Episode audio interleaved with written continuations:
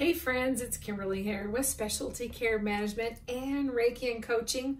I hope you're off to a fantastic week. Uh, I just wanted to share a couple quick concepts on motivation. In particular, motivation maybe around things that maybe are just not so sexy, things that maybe aren't quite as thrilling, or what do you do to really motivate yourself to press forward when you really feel like you're in a slump? And it's interesting, we engaged in this discussion uh, last night with some of my business partners, and we were talking about uh, basically three types of motivation. There's a sensational motivation where um, this is very short term, like a honeymoon kind of woohoo, or like in a sales cycle when you're like, woohoo, you're going to make a million dollars in a minute and whatever. When you're kind of hyped up on potential and future possibilities. It's sensational, right? It's very short term. It's not long lasting. It doesn't sustain for the marathon, right? Situational motivation is also short term. In a situational motivation kind of scenario, there you're looking at a short term um, objective, like uh, maybe a, a short term goal or maybe some kind of a contest or something like that where you're really looking to have this big win quickly or even a little win, doesn't matter. Um, so then the question comes around to what about this third type, this sustained motivation? And we find that high achievers or people who we think are high achievers, and it's interesting that term high achievers or overnight successes. You know, these kind of folks, it's a long haul and really they all have something in common in terms of this concept of being a sustainable assist they have this sustained um, motivation uh, about them. And so the question becomes how is it that in our personal lives or our businesses or our jobs how do we sustain motivation to press forward? And a lot of times matter of fact i was just talking with a group on clubhouse we're talking about in particular burnout among um, healthcare providers and empathy and some of these concepts that you know usually when our motivation is low our energy is low and our capacity for challenge is low um, and that's where usually you know burnout happens. And our bandwidth is is too low to provide the level of energy or empathy or um, even just being able to listen is low and so it's interesting is when we think about what kinds of things can you do or can I do um, that can help us, you know, be this on a sustained level. How do we stay motivated? And a couple concepts came to my mind. One is, well, actually, a couple main drivers uh, for me personally for me, uh, and uh, along with a lot of the folks that I work with in my private practice, um, is really tapping into the the uh, those intrinsic motivators. Usually, that comes down to your why. That really has a powerful influence on your drive to continue, um, and it's a it's a deeper it's a deeper, long lasting if you will, motivator. So it's not just in terms of that hype, right? That we're going to make a million dollars in a minute or win a contest or whatever it is. Um, now, sometimes those things can feed a, a more sustained type of motivational force, right? So, for instance, maybe uh, I have an overarching drive to be really healthy and fit. I might view a contest, a race, um, as a situational goal that feeds into my larger goal. I might view maybe a quest for significance. Uh, that tends to be, especially as you look at uh, adult um, development, one of the stages of um, cognitive behavioral development is this phase that we enter.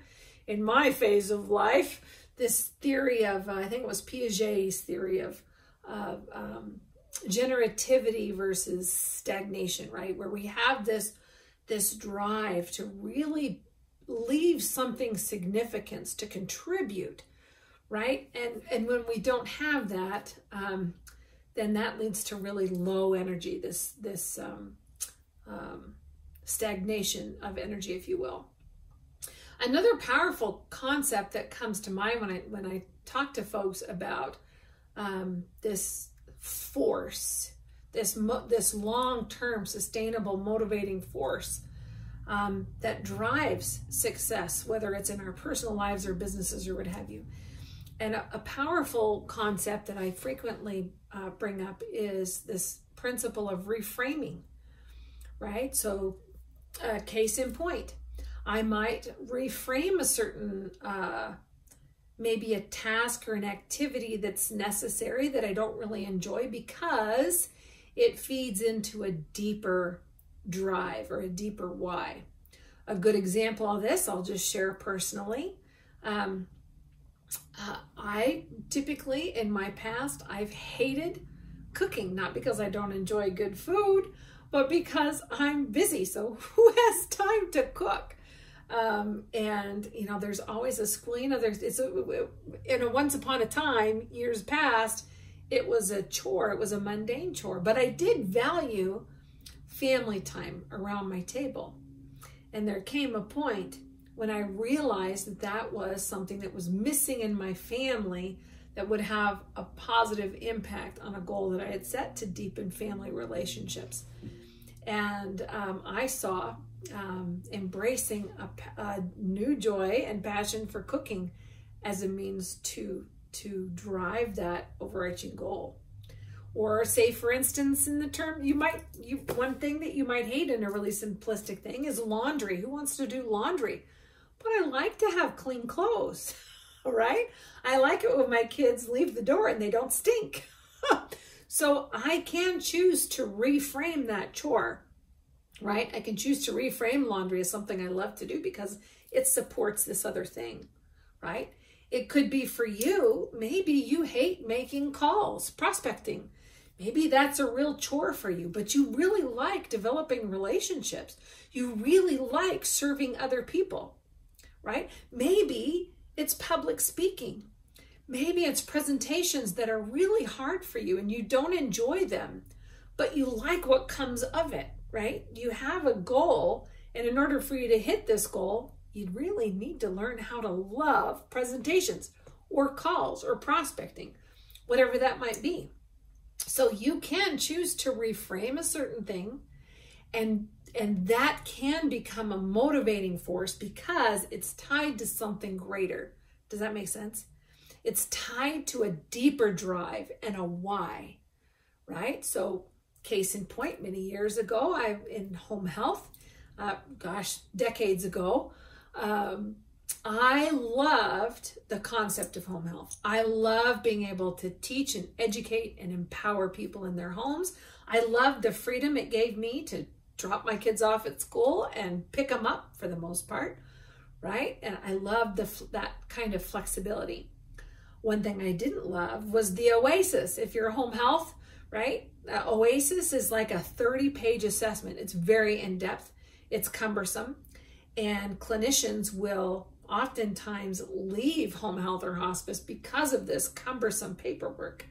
And so, what I learned to do was to love that. And I sought after experiences to do more of those things until I became proficient in it and could learn to love it. You could apply that same concept in terms of calling or presentations. Seek after opportunities to do those things until you love them, or cooking Find a way to develop a passion for the thing that's going to support the larger goal achievement. And once you do that, it's no longer a chore, it's very energizing, right?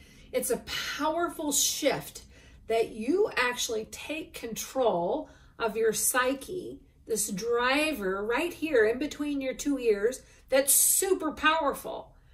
And then it becomes a subconscious driver. And what you'll find is that the work that maybe once upon a time, or the task or the activity that once upon a time wasn't enjoyable, becomes something that nourishes you.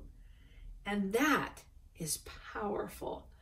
I don't know, I'd love to hear from you. What are some things that you do to maintain a high level of motivation, to sustain your capacity for motivating yourself and your others uh, for achievement. Some ideas that people shared last night were um, opening new accounts. Uh, we do consumer education and marketing for a major manufacturer. So that was one thing that they mentioned. Or listening to a, a podcast, listening to a, a, a, motivational kind of talk or a training. Uh, something like that might be uh, empowering for you. Others might find time in solitude to be very empowering. And you might find that there's a situational ebb and flow. Some folks are highly energized by time conversing and deep deep conversion uh, conversations with other folks and other people it's going to be time in the in the mountains or the wilderness and for some of us it's a hybrid of things but i would be interested to hear for you personally what helps you stay in your peak state to stay motivated um, for your highest goal achievement? I'd love to hear. Make it a great day friends